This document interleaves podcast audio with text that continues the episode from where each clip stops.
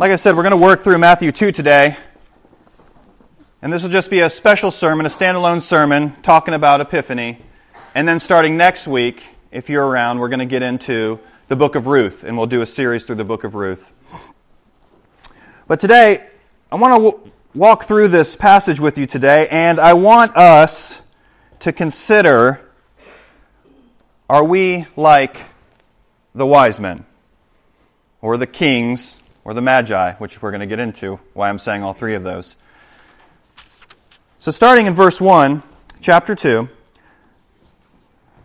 Now, after Jesus was born in Bethlehem of Judea, in the days of Herod the king, behold, wise men from the east came to Jerusalem. Now, what I want to do today is I want to build this story from the scriptures, not from tradition. How many kings or wise men do we have up here? Help me out. Who can count? How many? Three. Traditionally, we see many times that there are three. The scriptures don't say that. The scriptures don't say that. They mention three gifts, but they don't say how many there were. We just know that there was more than one because it's using the plural there. Could have been five, could have been ten, what do we know about them? They came from the east. What does that mean? Well, ultimately, that term that's used here, wise men or magi, it's where we get the words magic or magicians from. So there are those who do wonders. A lot of times it's these magi that would study the stars. They would see things, they would know things by the stars. They would study the arts, magic, illusion, those type of things. We know that they're mentioned in Scripture a couple times. They're mentioned close to the Babylonian Empire or the, in the Persian Empire, which would send them further east from Jerusalem. It's going to be over there, Iran, Iraq, and further into the Middle East and then into Asia from that direction. So all we know is that some of them, we don't know how many, came from that direction. But there's a lot of debate of we I mean these guys as you see here they have crowns on their head, heads. I mean there's a song we three kings. You familiar with that song? So apparently there's some tie here. Why do we have these things? Well, What's interesting is nobody really knows. All we know is this term magi is used. Well, it's also referred to, sometimes translated as wise men, because they are thought to be those who were wise. Also, we see that sometimes magi were kings. Even Daniel was thought to be one of these men who were wise, kind of this magi feel about him, and they were considered, he was honored, kind of in a kingly way. So there's not a lot of evidence for why we would say they are. So we don't really know. One thing that may give us some clues in Scripture, if you'll open with me or flip over to Psalm 72:10. Psalm 72:10.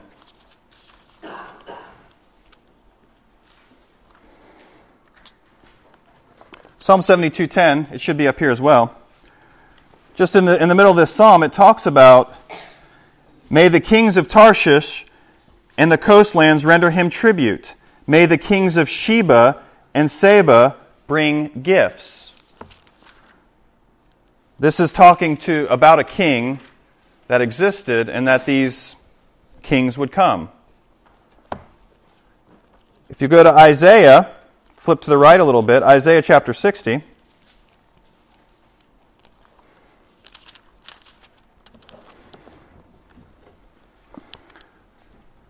Isaiah chapter 60 talks about the future glory of Israel. Listen to what it says here in Isaiah chapter 60. You can follow along in your book or again on the screen. Arise, shine, for your light has come, and the glory of the Lord has risen upon you.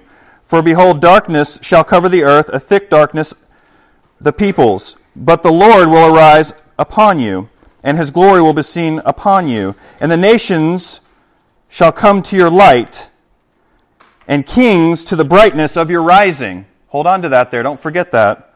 Nations shall come to your light, and kings to the brightness of your rising. Lift up your eyes all around and see. They all gather together. They come to you. Your sons shall come from afar, and your daughter shall be carried on the hip. Then you shall see and be radiant. Your heart shall thrill and exult, because the abundance of the sea shall be turned to you. The wealth of the nations shall come to you. A multitude of camels shall cover you the young camels of Midian and Ephah, all those from Sheba shall come. They shall bring, check it out, gold and frankincense, and shall bring good news, the praises of the Lord. Flip back over to Matthew. Some Bible scholars, some pastors and things would say that if you look at those verses, because again, the, the places where the, the, the names of where those guys were coming from, these kings, were again from the east. So some would say that that's why we say that these are kings that come, is because those were prophecies speaking about kings who would come and they would bring tribute to the king. Wise men, magi, or kings. I say this to you. I think ultimately it's not extremely clear because we can learn from them no matter which one they are. And when we get to the close of the sermon, that's how we're going to get our application is from each one of those. So for now, let's hold on to just, just say wise men, magi, kings. It's okay. They came from the east and they came to Jerusalem. Starting in, or going back to verse 2 now, saying, Where is he who has been born king of the Jews? for we saw his star when it rose and have come to worship him. Now, again, realize that these guys were far away. They were not part of necessarily the Jewish people. But if you know anything about your Old Testament, you'll know that the Jewish people were once in captivity under probably where these guys were from. So they would have learned a lot about the Jewish people in the Old Testament in particular as they had Israel captive to them, especially if these were wise men. They would have been searching. So, what's interesting is where is he who's been born king of the Jews? How do they know that? How do they know that? Then, for we saw his star when it rose. How did they know that was his star? Again, these maybe these guys that kind of watch the stars, but how did they know that that was the King of the Jews star? Maybe. Flip with me to Numbers real quick. The book of Numbers 24.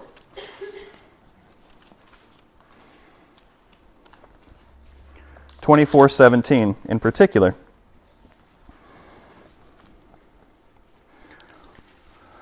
If you're familiar with the book of Numbers, Balaam or Balaam, depending on how you say it, he gives these different oracles and he says here, starting in verse 15, again, 24, Numbers 24, starting in 15, and he took up his discourse and said, The oracle of Balaam, the son of Beor, the oracle of a man whose eye is opened, the oracle of him who hears the words of God and knows the knowledge of the Most High, who sees the vision of the Almighty falling down with his eyes uncovered.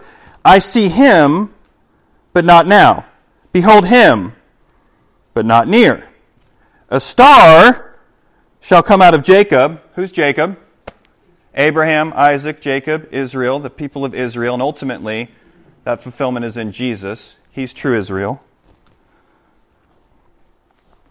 A scepter or star shall come out of Jacob, and a scepter shall rise out of Israel. It shall crush the forehead of Moab and break down all the sons of Sheth. A star shall come out of Jacob it's possible that the wise men from the east, when they had Israel with them, it's possible that they were familiar with this and they were looking for the star that would come. Maybe. But other than that, we really don't know how they know this. That's the best guess that I have for you. God revealed it to them, either through this or in some other way, but He revealed to them that the Christ would be born and that He had a star and he was to be the king of the Jews. And look what it says, and we have come to worship him. Have a question for you. Do you worship him? Do you worship him? These guys who weren't even in this area traveled a long way to go and worship him. Do you worship him? Do you search the scriptures like they possibly did so you can worship him? Do you notice him? Look what, look what happens. This is so incredible to me. They've come to worship him. Listen to, listen to what Herod says. When Herod the king heard this, he was troubled. Now, why would the king be troubled? Just before they said, We came to find the king of the Jews. He's the king. Herod's like, I'm the king. Now he's finding out the king of the Jews is coming. Whoa, he's troubled. Makes sense. Okay. Although you would hope that the king would want to worship the true king. But no, he wants that power. Okay, that makes sense. But look what's next. This is even more concerning. And all Jerusalem with him were troubled. All Jerusalem were troubled when they heard that these guys were coming to worship the king of the Jews. Why in the world would they have been troubled? Shouldn't the Jewish people in Jerusalem be excited that the king of the Jews has come? Shouldn't your kids be really excited when you're about to get home if you've been out for a little bit? Mom and dad are coming home. This is exciting. Oh, we just got a text. Mom and dad are coming home. This is concerning. Why would you be troubled? There should be no reason to be troubled. You should be excited. King of the Jews has come. Mom and dad are coming home. Unless you're doing something that you shouldn't be doing. Right? There's a lot of parents go, oh yeah, I know this. Leanna's turning red. If you're not familiar, these are some of my kids up here.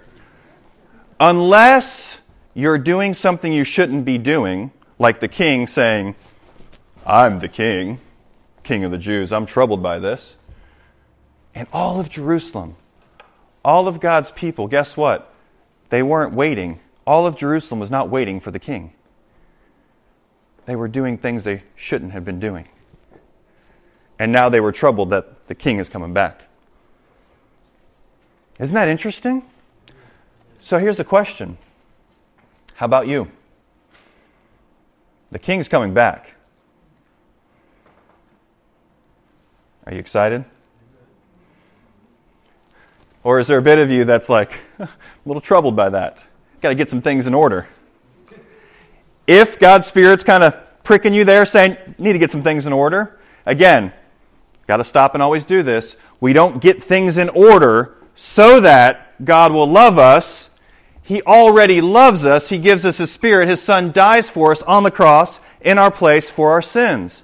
After three days, He rose for our salvation, our justification. He already loves you in Christ. So get things in order. You're free to get things in order. If you don't have the Holy Spirit, if you don't have Christ, you're not going to get things in order because you can't ultimately. But if God's Spirit's pricking you a little bit, saying, hey, you don't want the master to return and be ashamed, get some things in order, change some things, repent of sin, whatever it is, confess it, repent of it, and move forward. So that way, when the master comes, we're not troubled like Herod and all of Israel, all of Jerusalem. So Herod, this king, and all Jerusalem, they're troubled, and assembling all the chief priests and scribes of the people, he inquired of them where the Christ was to be born. Do you notice that he does this now? He had access to it apparently before. But now he says, find out where he's supposed to be born. Another question. He wasn't looking for the Messiah Neither was all of Israel. Question is are you even looking for God? Are you even looking? I have to ask you, because if I don't ask you, who's going to? Are you searching in the scriptures? Are you looking for God? Would you even notice? What's incredible is this star, right? This star, which there's different ideas. It was just a, a meteor. It was, I think, one said uh, Jupiter and Saturn lined up perfectly. We don't know. But the creator of the universe, the one who sustains everything, he can make some star thing, bright light, which he is, the light ultimately. He can make that work, so we don't have to explain it. It's okay. But that existed, and apparently the king and all of Jerusalem didn't even notice it.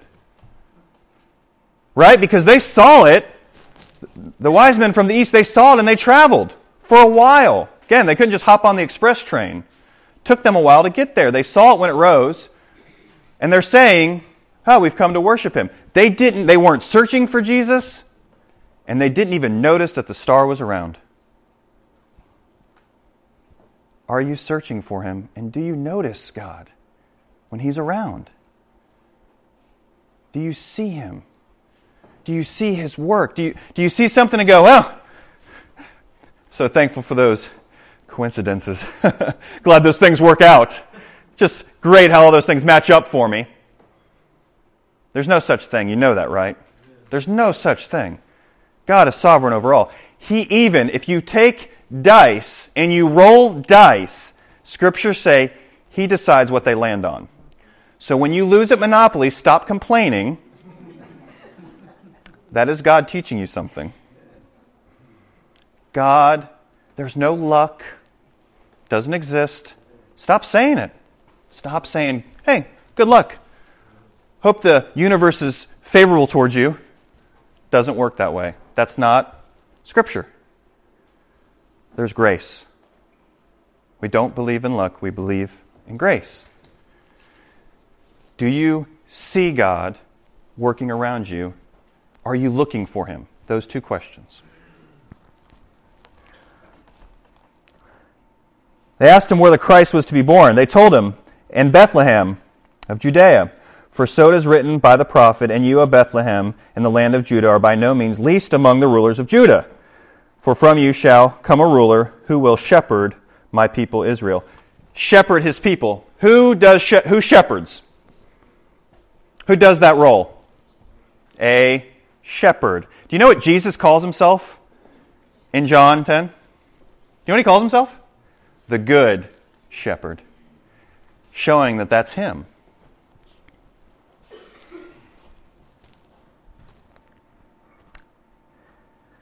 That prophecy comes out of Micah chapter 5, 1 through 5. We won't go there, but I encourage you to look it up on your own. It's so neat to see. Again, we were talking about this in Sunday school. Prophecies exist for a couple different reasons, but one of those is so that we can know that God's Word is God's Word. If we know that God's Word is true because we've seen it, over and over these prophecies that come true, then we can continue to trust in it. But another thing that it does is it points out the Messiah specifically.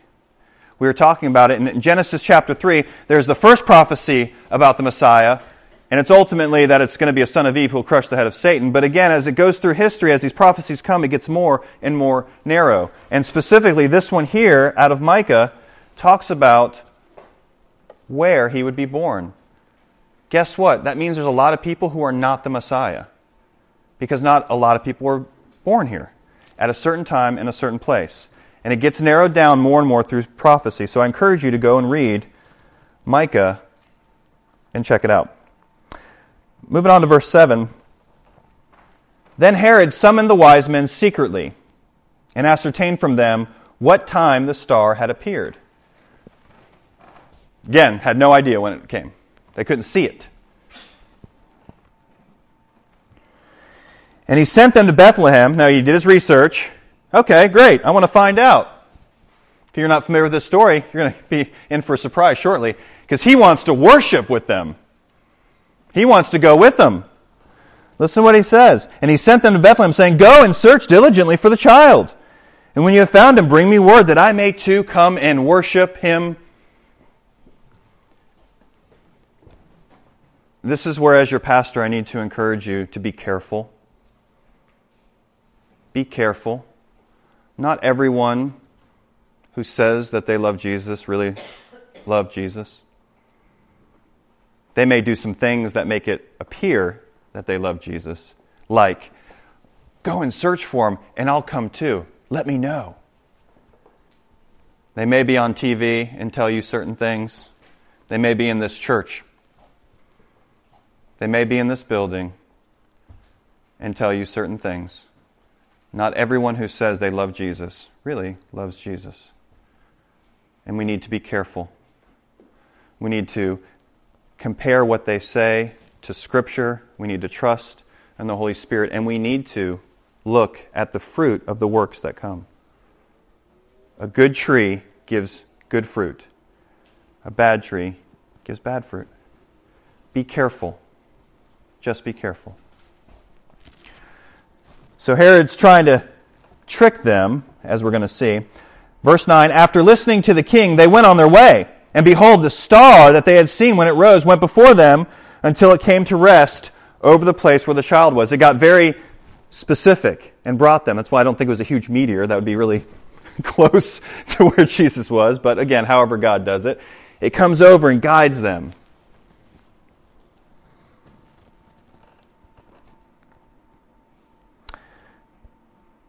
When they saw the star, they rejoiced exceedingly with great joy. Again, one more question here. When you see God doing something, when God is leading you to somewhere, when God is taking you to the next thing He has for you, as you see that beginning, do you rejoice because you know your God is taking you somewhere, even if it's a bit scary? Do you rejoice with great joy because you can trust Him, because He's trustworthy? Let me encourage you trust Him He's trustworthy. He loves you. Wherever He's taking you individually next, wherever He's taking you as a family next, wherever He's taking us as a church, part of that is Ashton and Julie coming. Let's rejoice with great joy about what He's doing. And going into the house, they saw the child with Mary, his mother, and they fell down and worshiped him. How do you picture that? They come through the door. Do you, do you picture it like I do? Like they just, boom. Right? Is that how you picture it? That's how I pictured it. I was like, they just come in, and it's just like, there, boom. It just drops down. That much joy, that much excitement. I, we found him. We've been journeying this long. We've found the Messiah. It's real. He's real. We can worship Him. We finally get to worship Him. Isn't that incredible? They weren't even in Jerusalem, they weren't around the, the, the, the spiritual, churchy people. They're from the east. Maybe they were kings. We don't know. Wise men, they're searching. They may have, they had Israel possibly living among them at some point, so maybe they had access to the scriptures. God reveals it to them. They see the star, they go. And they don't even care. They go to the king of this area and say, Hey, where's the king of the Jews? Right? Go to the White House. Hey, where's the next president? We're here to worship him. What? What are you, what are you talking about? You're not going to be, we're not going to be your friend. That happens. Go to some king. Go to the Pharaoh in Egypt. Go in and say, hey, where's the next Pharaoh? Just looking for him. Want to worship him, not you. Where's he at? Not going to go well. They don't care. Now, they may have been foolish, that's some debate, but they don't care. Why? They've heard about the King of the Jews. And when they get there, they're going to drop down and worship him. Do we worship him that way? When we see him? Do we notice him? Do we see him when God's working? And do we just worship like that? Finishing up here, guys. Then, opening their treasures, they offered him gifts of gold, frankincense, and myrrh these three gifts, again, that's a lot of times where we get the three kings that come from. These gifts, again, there were some practical uses for it. It's possible that uh, the gold that was given, when they leave, if you know the story, after this, Herod wipes out a bunch of kids, a bunch of baby boys. Wipes them out, slaughters them, does. Why? He doesn't worship like the wise men do. He wants power for himself and he kills many. That's why he's trying to find out when did you see the star? And says, two years and younger, and he just wiped them out. But God brought Jesus down to Egypt again to fulfill another prophecy. Out of Egypt, I called my son out of a Hosea. It's maybe that that gold funded that trip. Some of the other things of frankincense and myrrh, it's interesting. Those things uh, certainly can fight. You know, some people say, "Oh, that the reason they gave those gifts was because it would fight infection, and they're really great uh, spices and really helpful." And eh, the meaning in that song we sang earlier, the "We Three Kings." Oh, we didn't sing it, but I mentioned it earlier.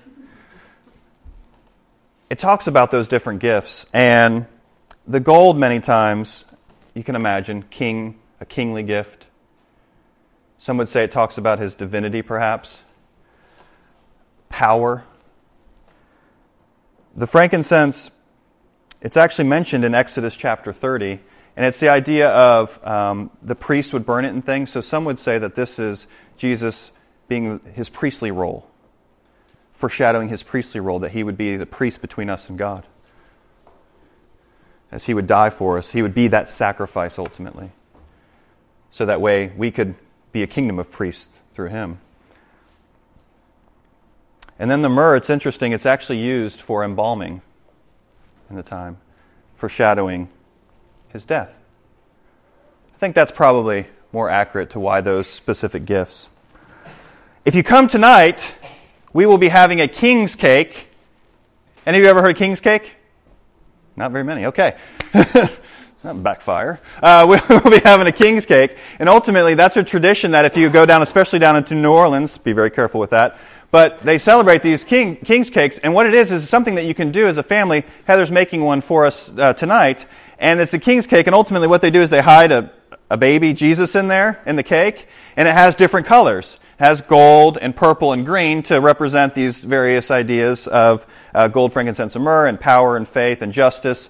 And inside there is the baby Jesus, and whoever finds it wins something. We won't be bearing baby Jesus in the cake. But we will have the cake tonight for you to come and, and have. And this is just another way for us to engage and redeem things that are happening, just like with um, when we talked about with, with Halloween and other things like that. We have Reformation Day, things that we can redeem. A way for us to worship is trying to redeem certain things, and that's part of what we're, we'll be doing tonight. So if you come, you can have some king's cake, and it'll have that gold, frankincense, and myrrh. Verse 12, and being warned in a dream not to return to Herod, they departed to their own country by another way. They come, they worship, they give gifts, they listen. Again, dream interpretation is part of it. God reveals to them, don't go back to Herod. and they leave. In closing, here's what I want to say Wise men. If you want to say they're wise men, great. That means they were men who have just this great wisdom. But what's interesting is even though they were wise men, they recognized the one who is God's wisdom, the fullness of God's wisdom, who is Jesus. And they come and they worship and they seek wisdom from Jesus. If you want to say they're wise men, great. Here's the application worship Jesus in such a way and, and ask Him for His wisdom. If they're magi, magicians, they look for wondrous works. They want to see the wondrous works that Jesus would do. Here's the encouragement. If you want to say that, fine. The application is look to Jesus who does wonderful things, including redeems you by his death. Maybe they're kings. Great. You want to call them three kings? They're three kings, however many there are. But don't miss the fact and be just like they are. How often does a king worship another king? only one that really gets it. So if they're kings, then follow after them. And when you see the King of glory, when you see the King of the Jews, when you see him, fall down in worship just like they did. Go ahead and close in prayer. I want to invite you to respond right now with an invitation. The invitation is if you've never worshiped Jesus, if you've never worshiped the King of the Jews, the, the King of all, the King of glory, if you've never become a Christian, today's the day to do that. Great time. You can pray in your seat or you can come down here, pray with me. We can pray after. That's your response. You have nothing else to do. If you're not a Christian, you have no other response except become a Christian. That's it.